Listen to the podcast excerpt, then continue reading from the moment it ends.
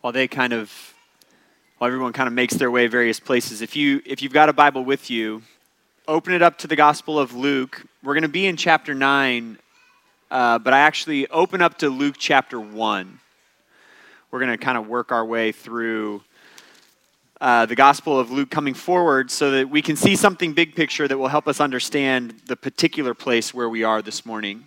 Um, get yourself opened up to there. Let's pray and then we'll jump in God, thank you for this morning, Lord, for the chance to come and to gather together as a church, to worship alongside one another, to open up your word. God, I pray this morning that uh, you would use your word to teach us what it means to follow you. God, would you help our hearts to grasp what it is that Jesus says is following him? God, teach us what it is to deny ourselves. Teach us what it is to take up our cross and to follow you. God, by the power of your grace working inside of us, would we be people who joyfully take up those tasks as we walk with you daily? We pray this in Jesus' name. Amen. Uh, so you've got Luke 1 opened up there. I want to ask a question. The last time you signed up for something, uh, you could have been buying tickets to something online, it could have been cell phone plan, internet, cable, whatever. And you got asked the question before you finalized that Have you read the terms and conditions? Were you a liar? That's the question few things make us a liar faster than that particular question because you know that you can't click next until you click yes, but you also know that there are pages of terms and conditions, and ain't nobody got time for that. So we click yes, and then you get a little ways down the road, and if you're anything like me, there's one particular company that I won't name who is wonderful about the rate that you sign up for initially when you sign up for their service, and then you click the terms and conditions. And then, like six months later, you find out that your bill went up like $5, and you're like, this is not the rate I signed up for. And then a few months after that, it's gone up like five more dollars. So you make a phone call, and they say, well, it said on like page 37 of the terms and conditions that after a certain window of time they could roll forward your price. I didn't read the terms and conditions. Well, you clicked that you read them. And buried in the fine print was something very important. What we're going to see this morning, this, this morning's passage is a very, very popular one. It's Peter making a confession that Jesus is the Messiah, that he is the Christ and it's Jesus then coming off the heels of that and saying, if anyone would follow after me, he must deny himself daily, take uh, or deny himself, take up his cross daily, and follow me. Jesus does not bury in the fine print for us what it means to walk in relationship and what it means to follow him. He puts it in bold type. He does not hide the fact that following him is a serious calling that comes with difficulty, that comes with a daily dying to yourself and denying yourself, and a daily taking up the cross in order to follow him. And so I don't want to bury in the fine print this morning. This will not be a, a, super popular, comfortable, like get you fired up to go out and like live your best life kind of message to suburban culture in 2021, the call to self denial is a real challenge. And that's what we're going to talk about this morning. If you've got Luke open in front of you, I want to show you kind of what Luke is doing and how we arrive in this, what is actually kind of the culminating chunk of the, the first part of Luke's gospel. When you're reading in Scripture, one thing that you can do, particularly when you're reading large chunks like a whole book, or you're reading a large section of Luke, like the first nine chapters would be, is to figure out what is recurring. what pops up kind of over and over again? Is there a certain word that you see a lot in an epistle? Is there a certain theme that you see a lot in a narrative section? And so just kind of walk through Luke with me really quickly. If you've got Luke 1 open, look at verse 4. This is Luke, the writer, saying his purpose for writing, so that you may know the certainty of things uh, about which you have been instructed that you might know with certainty who this Jesus is. So then in chapter 2, if you've if you've got a flip or swipe or however it is that you would get there, verse 11 in the birth account of Jesus, you get an angel saying to some shepherds in a field, "Today in the city of David a savior was born for you who is the Messiah, the Lord." Chapter 2, Jesus has been born. His parents uh, take him to the temple. And in verse 25, they present him to the, the priest who is there. We're told this there was a man in Jerusalem whose name was Simeon. This man was righteous and devout, looking forward to Israel's consolation, and the Holy Spirit was on him. It had been revealed to him by the Holy Spirit that he would not see death before he saw the Lord's Messiah. A few verses later, Simeon took him up in his arms, praised God, and said, Now, Master, you can dismiss your servant in peace as you promised, for my eyes have seen your salvation. Chapter 4. Jesus is taken out into the wilderness and he is tempted. He returns from that. We're told that the Holy Spirit is upon him. He goes to his hometown in Nazareth and he sort of introduces his ministry and who he is at his hometown synagogue there. So in Luke 4 16 to 19, we're told this He came to Nazareth, where he had been brought up. As usual, he entered the, sa- the synagogue on the Sabbath day and stood up to read. He reads from the book of Isaiah. This is what it says The Spirit of the Lord is on me because he has anointed me to preach good news to the poor, sent me to proclaim release to the captives and recovery of sight to the blind, to free the oppressed, to proclaim the year of the Lord's favor. He has anointed me. We'll come back to that. A little bit later in Luke chapter 4, verse 41, Jesus is beginning his public ministry. He's healing people, he's casting demons out of people. We're told this, Luke 4 41. Also, demons were coming out of many, shouting and saying, You are the Son of God. So, peppered throughout the early part of Luke, there are these statements about who Jesus is. Then, more recently, like starting in chapter 8, there's a rapid fire succession of people asking questions about who Jesus is disciples and Jesus are out in a boat on the Sea of Galilee. This wild squall rolls in. They wake up Jesus. He calms that squall. Luke 8 25. We're told that the disciples were fearful and amazed, asking one another, Who then is this? He commands even the winds and the waves, and they obey him. Luke 9, verse 9. Last week, TA talked about this. Jesus takes the 12 apostles, he sends them out to do ministry, he gives them power over diseases and demons, and he sends them out to proclaim, we're told twice, to proclaim the gospel. Two times then, we're told that Herod heard about Jesus. And in verse 9, what's it say? Herod says, I beheaded John, but who is this I hear such things about? In today's passage, Luke 9, verse 18, Jesus is going to look at his disciples, and we're told he asked them, Who do the crowds say that I am? Then in verse 20, But you, he asked, Who do you say that I am? What's the recurring theme in the first nine chapters of Luke? Who is this Jesus? Who is he?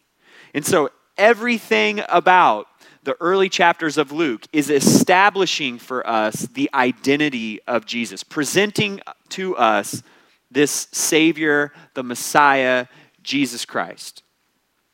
The birth account attests to his divine nature, his teachings to his divine word, his miracles to his divine power, the identification statements to his unmistakable divinity. And all of that comes out of the, the mouths of like all of creation. Angels are saying it, Demons are saying it. Humans are saying it. Storms are responding. Diseases are responding. Jesus himself is stating who he is. Today's passage hits the high point of that presentation. And then Jesus immediately follows up with what it means to follow him. There's no burying it in the fine print. like TA introduced last week, if you were here, if you listened on the podcast.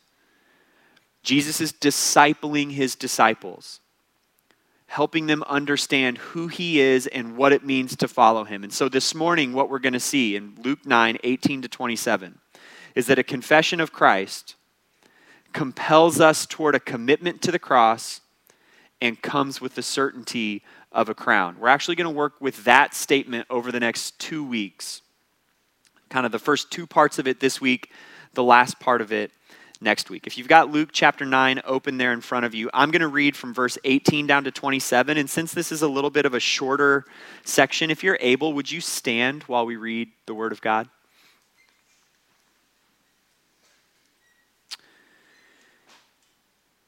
Here's what Luke 9, starting in verse 18, says While he was praying in private and his disciples were with him, he asked them, Who do the crowds say that I am?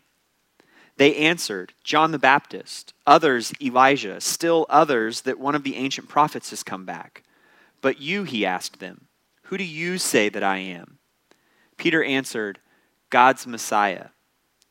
But he strictly warned and instructed them to tell this to no one saying, It is necessary that the Son of Man suffer many things and be rejected by the elders, chief priests, and scribes, be killed, and be raised the third day. Then he said to them all, If anyone wants to follow after me, let him deny himself, take up his cross daily, and follow me. For whoever wants to save his life will lose it, but whoever loses his life because of me will save it.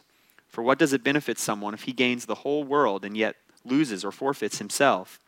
For whoever is ashamed of me and my words, the Son of Man will be ashamed of him when he comes in his glory, in that of the Father and the holy angels. Truly I tell you, there are some standing here who will not taste death until they see the kingdom of God.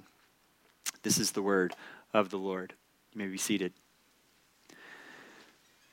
Here's how we're going to work our way through this. Verses 18 through 20 are the account of Peter's confession verses 21 and 22, Jesus then clarifies what it means that he is Christ or the Messiah. Verse 23 is the bold print of what it means to follow him. If anyone would come after me, let him deny himself, take up his cross daily, and follow me. And then verse 24 kind of shifts us into the last piece of that, that there's this crown. And we'll take that this week, kind of start with that, but finish with it next week starts with a confession. Jesus is praying, we're told. And something that Luke does all throughout his gospel is that he shows us Jesus praying. And he often shows us Jesus praying before crucial moments in the gospel of Luke. What is Jesus doing before he calls his disciples? He's out praying. What is Jesus doing before he divides the 500 or the or divides the five loaves and the two fish for the 500 people? He's praying. What is Jesus doing when he's arrested in the garden? He's praying. What is Jesus doing while he's on the cross? Father, forgive them. He's praying. Father, into your hands I entrust my spirit. What is Jesus doing before this peak moment confession? He's praying.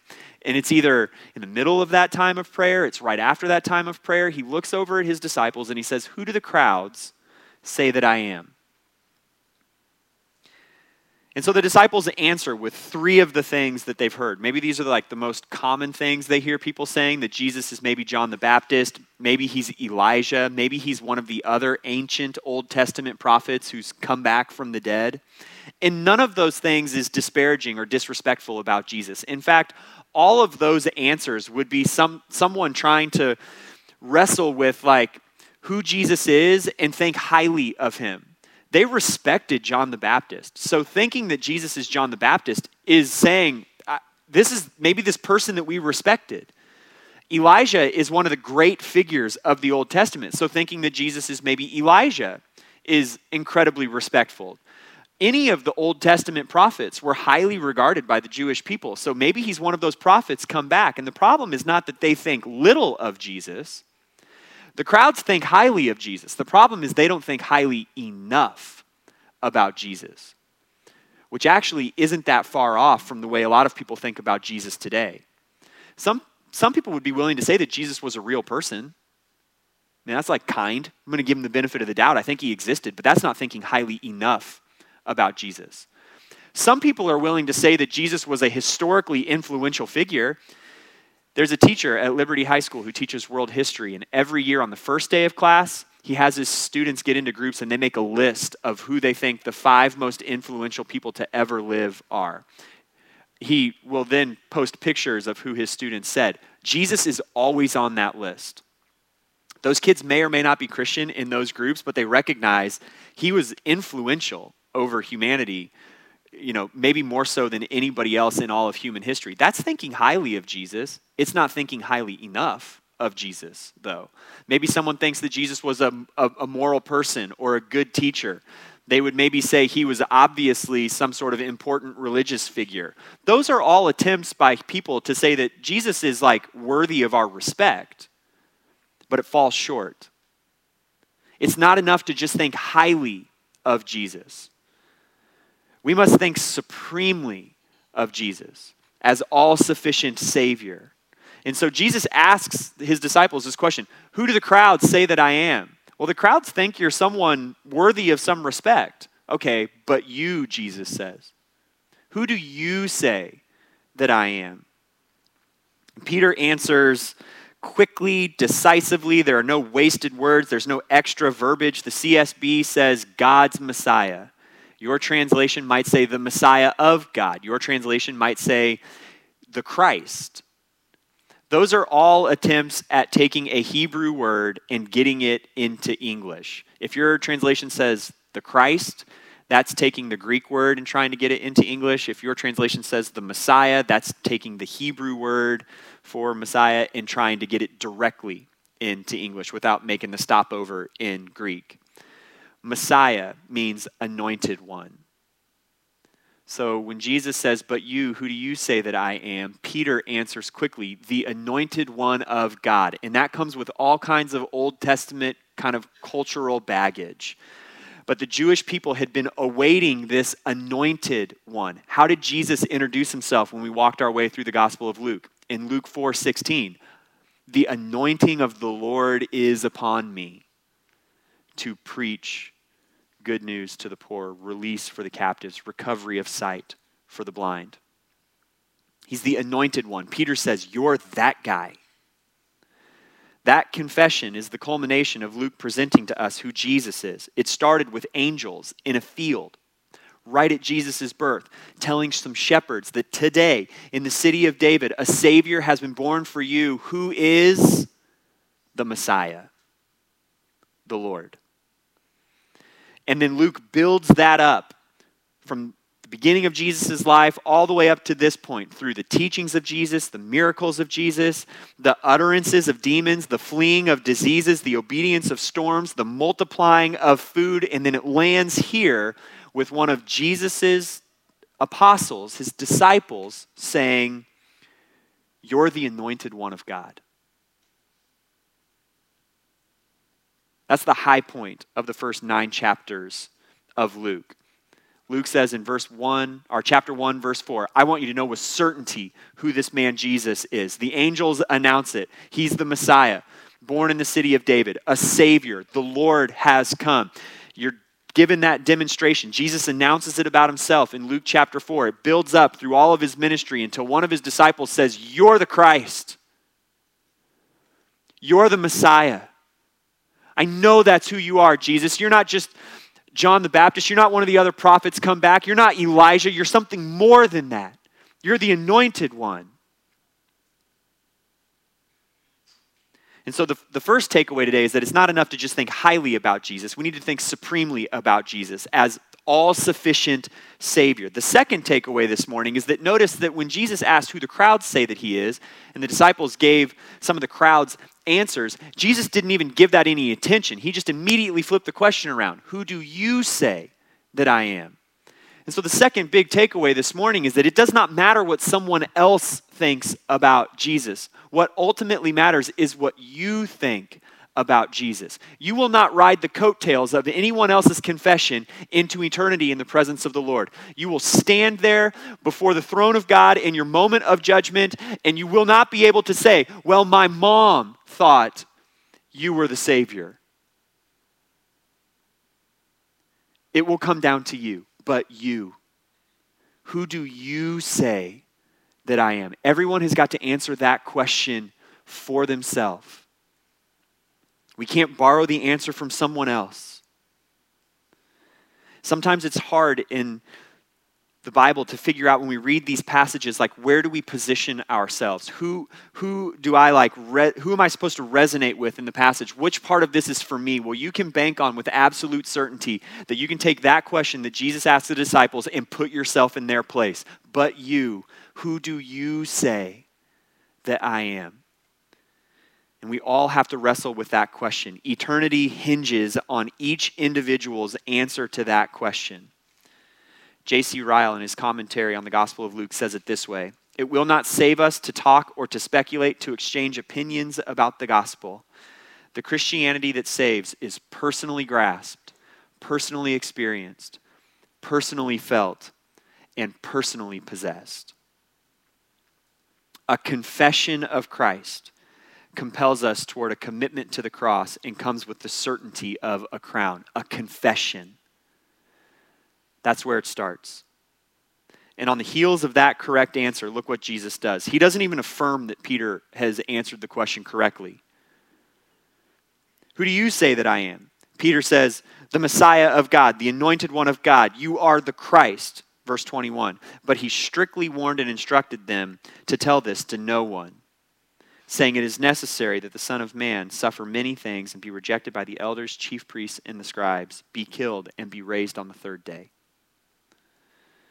Jesus, instead of saying anything about Peter's answer, says, okay, but here's what you need to know. And he clarifies two things. First and foremost, don't tell anyone, which is super confusing. Why would he say that? And then, number two, understand that this isn't about to go the way that you think it is. A Jewish person at this time would have had all this sort of like background Old Testament kind of cultural understanding of who this anointed one would be. They thought he was going to be like David, who was going to ride in and restore this sort of like national glory to the nation of Israel, bring the people back together, living in one place, worshiping together. Most importantly, kick the Romans out of here so that we can live and worship on our own. And Jesus says, that's not how this is going to go. So don't go and tell people that I'm the Messiah because you don't understand what that means. And if you just go out there and start announcing that, you're going to whip them into this sort of fervor over the fact that they think that I'm going to be someone who like rides in on a white horse and saves the day for us politically. But here's what it actually means. I'm going to be rejected, I'm going to die, and I'm going to resurrect on the third day. Clarification number 1, don't go tell anyone because you don't understand it. Clarification number two here's how it's actually going to go. The Jewish leaders of our time are going to reject me. I will be killed, and then I will be raised from the dead on the third day. Notice a couple of things in this. As, as T.A. pointed out last week, he did a really good job of this. Jesus, in this sort of transition time in the Gospel of Luke, is discipling the disciples part of that discipleship process is growing in an understanding of who Jesus is. And that's true for us too in our lifelong walk with Him. Peter makes an absolutely true statement. You are the Messiah of God, the anointed one. And Jesus answers essentially, Yes, I am, but understand that that means this as we walk with Jesus and we get to know more about him, we're always increasingly learning more about him. Part of being a disciple of Jesus is continually growing in an accurate understanding of who Jesus is and what that means. And so we may know something of Jesus. We may know something of Jesus that is more than enough for our salvation, but it doesn't mean that we know everything there is to know. And so Jesus is helping the disciples understand who he is. Notice the second part here. Jesus knows exactly what is coming, and he goes toward it voluntarily. The Pharisees don't force upon Jesus the cross. In just like two weeks from now, when we look at the end of Luke chapter 9, Jesus is going to make the decision to go toward that rejection and death and resurrection. No one forces it, no one coerces him into that. the Trinity, Father, Son, Holy Spirit, in eternity past, decreed that this is what the Son would do, and Jesus accepts that joyfully and willingly and voluntarily, and he moves toward it. And that means that the cross and the resurrection just kind of hang over his entire life and ministry. So that's why we talk about Jesus casting out a demon or healing someone or raising someone from the dead, and we talk about it being a foreshadowing of what he's going to do at the cross and out of the grave. All of it hangs over Jesus' head. He knows that. So as he's doing these demonstrations of the kingdom, he's giving the world a picture of what this new reality is going to be like thanks to his sacrifice and his death and his resurrection. That just sort of hovers over Jesus' ministry the entire time. And then last, the disciples literally never get this. Look, look at what Jesus says. It's necessary that the Son of Man suffer many things, be rejected by the elders, chief priests, and scribes, be killed, and be raised the third day. If you're familiar with the Gospels at all, the disciples are shocked when Jesus is arrested so shocked that they're swinging swords at the people that came to arrest him.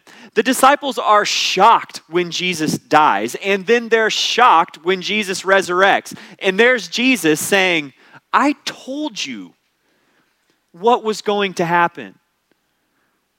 It's like watching the movie Titanic and being surprised when the boat sinks. What?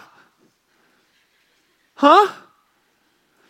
I saw the musical Evita for the first time when I was in high school. It starts at her funeral, flashes back, progresses through like most of her life, and then ends at her death. She died. I'm bawling. My mom looks over at me. Tim, it started with her death. Like, why are you crying?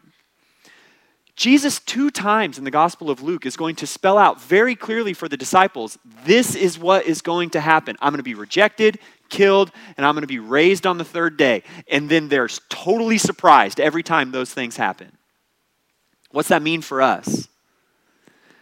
Jesus has made it clear what following him means. And yet, we act totally surprised at times when the reality of those things comes into our lives.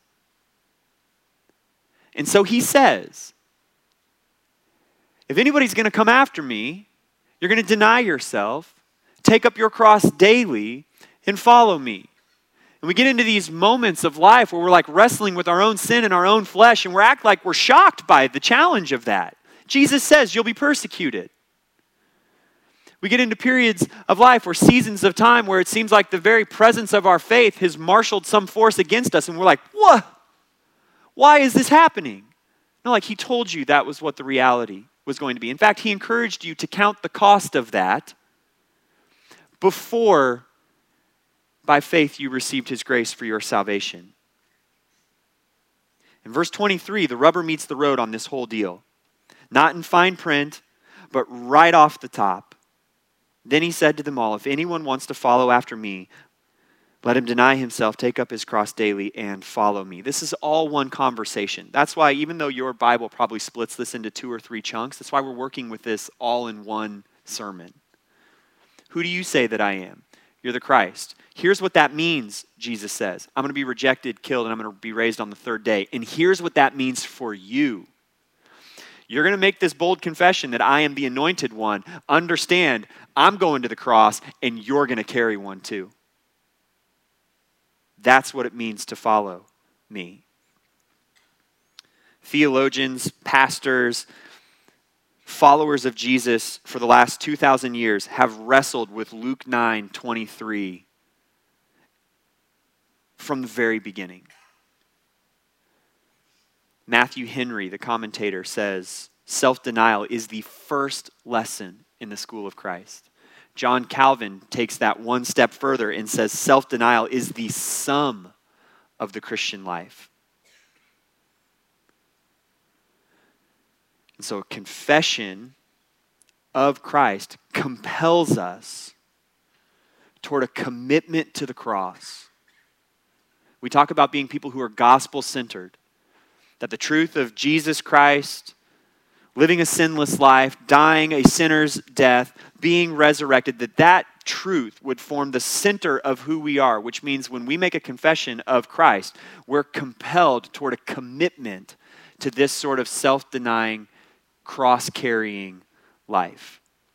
And that sort of self denial is only possible if all of our satisfaction is found in the gospel. All of it. To build on TA's message from last week, this kind of self denial is only possible if we're utterly dependent upon Christ for all of our salvation, for all of our joy, for all of our satisfaction. Jesus is not asking his disciples, he's not asking us to muster up some sort of like ascetic, like monasticism or something.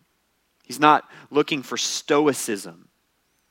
He's asking his people to be so satisfied in him that denying themselves the things of the world would be a natural, joyful, voluntary task. Like, see this in the very heart of the gospel. So, in eternity past, the Trinity, Father, Son, Holy Spirit, they decide that the Son is going to go to the cross, and that in going to the cross, the glory of God would be magnified for the whole earth to see, and humanity would have salvation from their sin available. And the Son willingly and joyfully denies himself the glory of heaven in order to take on flesh and step into the world. Why would he do that? Well, because he's existed for all of eternity in the perfect satisfaction of the relationship of the Trinity. And so that perfect satisfaction makes it so that he can deny himself heaven for a time in order to come to the earth. And now you place your faith in Jesus, and by grace you're saved. You're swept up into that perfect relationship with the Trinity. And our satisfaction is to be so tied up in that that we could voluntarily deny ourselves the things of the world that our flesh grasps after. And so we're told in the New Testament that when we're saved by God's grace, we get this new nature. And that this new nature is satisfied, content, and dependent upon Jesus. Jesus who's all sufficient to save, but Jesus who's also all sufficient to satisfy the deepest desires that lurk down in the darkest corners of our hearts. And that satisfaction enables us to deny ourselves. That kind of satisfaction is what drives self denial. So, self denial flows from the fact that our soul is satisfied in Christ. It's so important to grasp that. We don't deny ourselves in order to gain heaven or to gain relationship with Jesus or to be saved. We deny ourselves because we've tasted the glory of the grace of God in the gospel of Jesus Christ, and we're so satisfied with that that we're compelled toward a life of self denial. We don't deny in order to gain Jesus. We deny because by grace we've been given Jesus.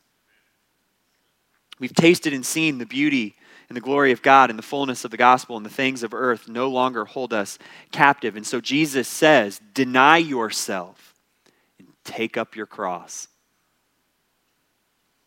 When the disciples heard that, take up your cross, it would have been so shocking to them. It's not so shocking to us because we associate the cross with Jesus and his death in our place. The cross is this like comforting thing. But for them, it was a vile, revolting, fear inducing uh, implement of capital punishment. And so Jesus says, Take up your cross. And it, they would have naturally like revolted against that. Like, ugh, what are you asking me to do?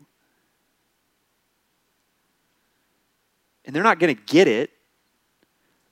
But Jesus is telling them in no uncertain terms my work as Savior comes with rejection and death and resurrection.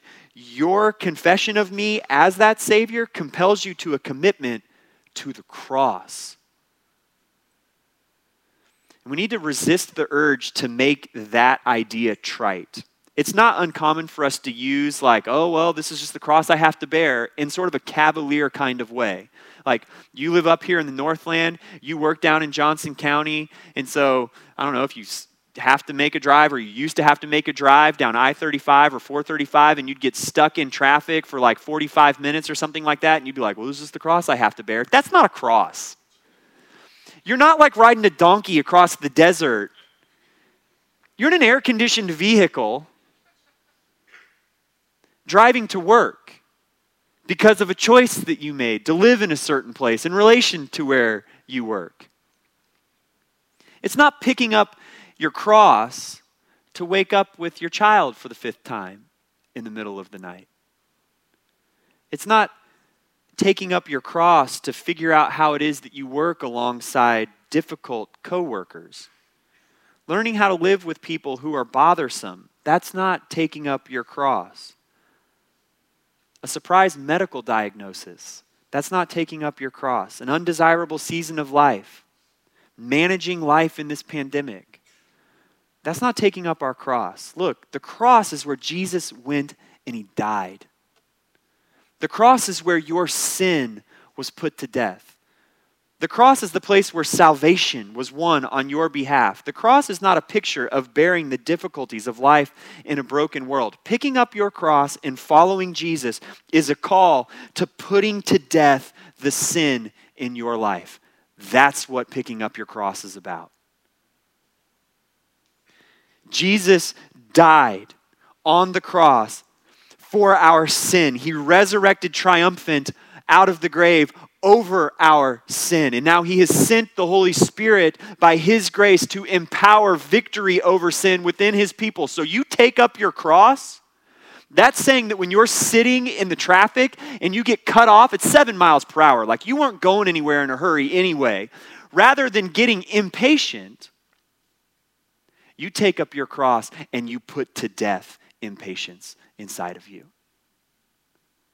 When your child is crying in the middle of the night.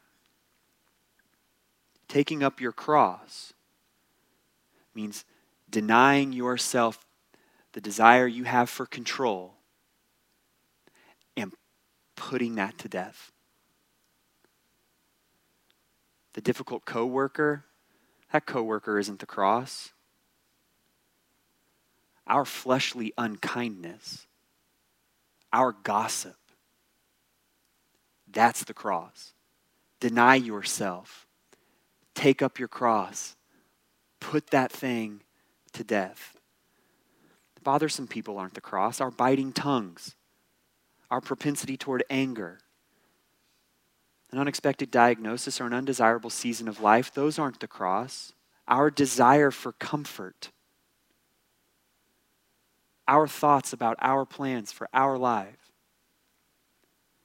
there's what you're taking up your cross in order to put to death. Managing life in a pandemic, that's not the cross.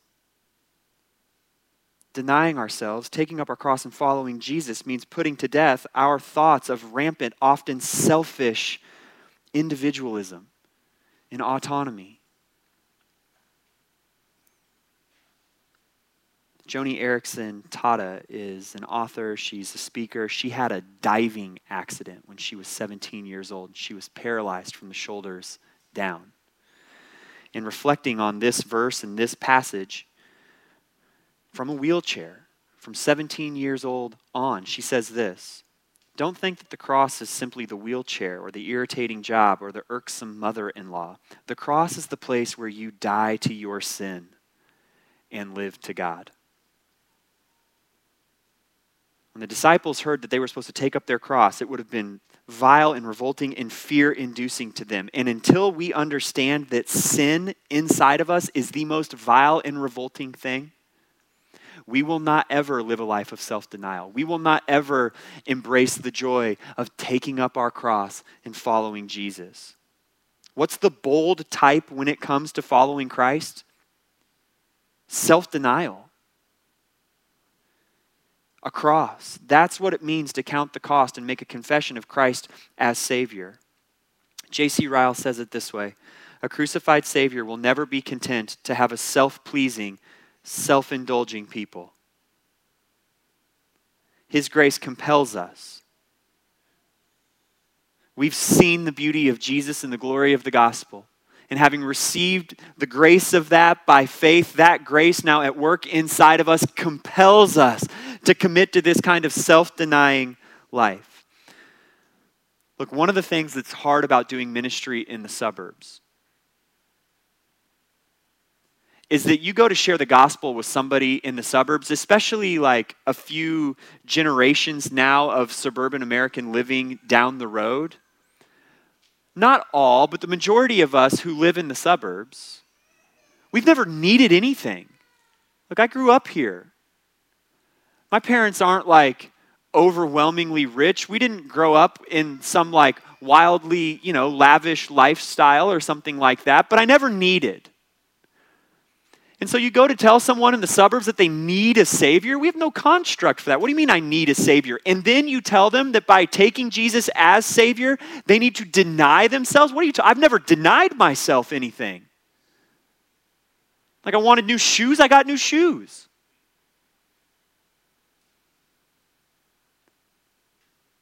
I wanted to take a vacation, I took a vacation. It's, the, the whole thing is so foreign to us. And yet Jesus says this is the baseline for what it means to follow me. That you deny yourself, you take up the cross.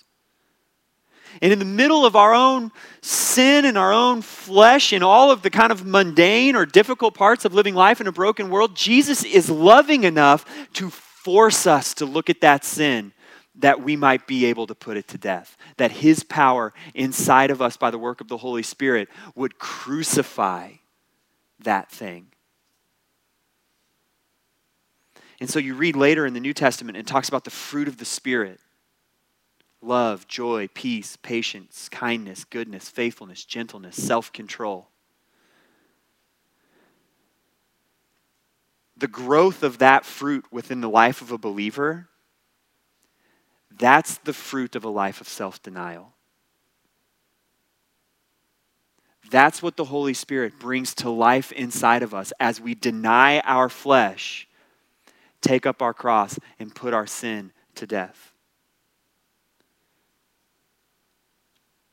There is no patience without denying ourselves and putting to death our impatience. There is no kindness without denying ourselves and allowing the Holy Spirit to put to death within us our unkindness. There is no goodness without putting to death our desire for things that aren't so good. There is no gentleness without putting to death our harshness. There is no self control without putting to death the fact that rather than being self denying people, if left to our own devices, we want to be self fulfilling people. So, the gospel, rightly understood, is a free gift of God's grace, and we celebrate that. I mean, we ought to shout that from the rooftops that God's grace is a free gift, and that by faith, anybody can receive that gift, have their sin forgiven, and they will stand holy and righteous before God in their moment of judgment. Like, we should never shy away from that, but we also can't shy away from the bold print that comes after it and that's that the gospel, rightly understood, compels a joyful giving of all that we are and all that we have. And the order of that is so important. The gospel, rightly understood, is a free gift of God's grace. In, in the passage, I mean, this is the order that it goes in. Who do you say that I am? You're the Christ. You're the Messiah. You're the, the anointed one of God. Okay, in that case, Here's what that means. You've seen the grace of that, you've seen the goodness of that. You rejoice in the free gift of God's grace. In response to that, you're compelled toward this life of self denial. And that means this we need to stop trying to hand out crosses or call to self denial people who have made no confession of Christ. When you get the order of this wrong, you're placing a weight on someone's soul that their soul is not meant to bear. You're telling them that if you would just deny enough, carry your cross enough, then you'll be saved. That's condemning people to hell because they'll never save themselves. When we do that, we take the beauty of the gospel and we turn it into this millstone that we hang around people's necks.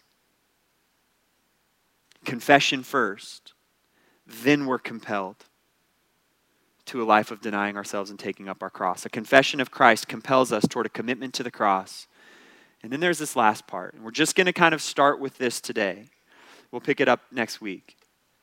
Because what comes with that confession of Christ and that commitment to the cross is the certainty of a crown or the certainty of glory.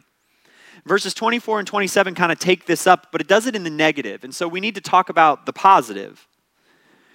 Jesus says you try to save your life, you'll lose it. You try to gain the whole world, you'll forfeit yourself or your soul, depending on your translation. You deny Christ in this life, he'll deny you before the Father. Now, the good news is the positive of those things are true. You lose your life in Christ, you'll find it in Christ. You deny the temptation of this world, you'll find satisfaction in Christ. You confess Christ before the world, he will confess you before the Father. I mean, think of the glory of that. Like you make this confession of Christ in this world, and one day after you die, despite all of your sin and all of your brokenness, you're going to stand before the throne of God in heaven, and Jesus in that place is going to confess that he knows and that he saved you. Oh my gosh, the beauty of that. And you're going to be ushered into glory. You're going to be glorified with this new body, and you're going to receive a crown that will not fade. And so, yes, a confession of Christ compels a commitment to a life of self denial and to a life of the cross, but it also comes with the certainty of glory. Oh, it's beautiful. We're going to pick that up next week and talk more about it. I want to end with some questions. Sometimes the application or the takeaway from a sermon is pretty straightforward because the passage commands that you do something. This one more kind of forces us into some self reflection. So these are questions that you can ask yourself. And the first one comes right out of the text. But you, who do you say that Jesus is? That's this is the most important question. Is he Savior or is he not? Maybe you've already answered that question for yourself, or maybe there, that question prompts a bunch of other questions inside of you, and you need to get yourself kind of on a path toward answering that question for yourself. I cannot, I cannot like ask strongly enough that you take seriously the quest to answer that question. But if you've already answered that one, then there are some questions that we need to like fearlessly and ruthlessly be willing to ask ourselves. For instance, is Jesus the hinge on which your life truly turns? Is Jesus and His Word the decisive factor in your life? Is Jesus and what He offers the most desirable thing in your heart and in your mind? Is your satisfaction rooted in Christ and in the gospel, or do you seek to find it other places? We need to be willing to ask ourselves honestly whether or not a grace empowered, fruit producing sort of self denial marks our lives. Do we or do we not take up our cross every day and follow Jesus? Am I committed to following Jesus wherever that may lead me?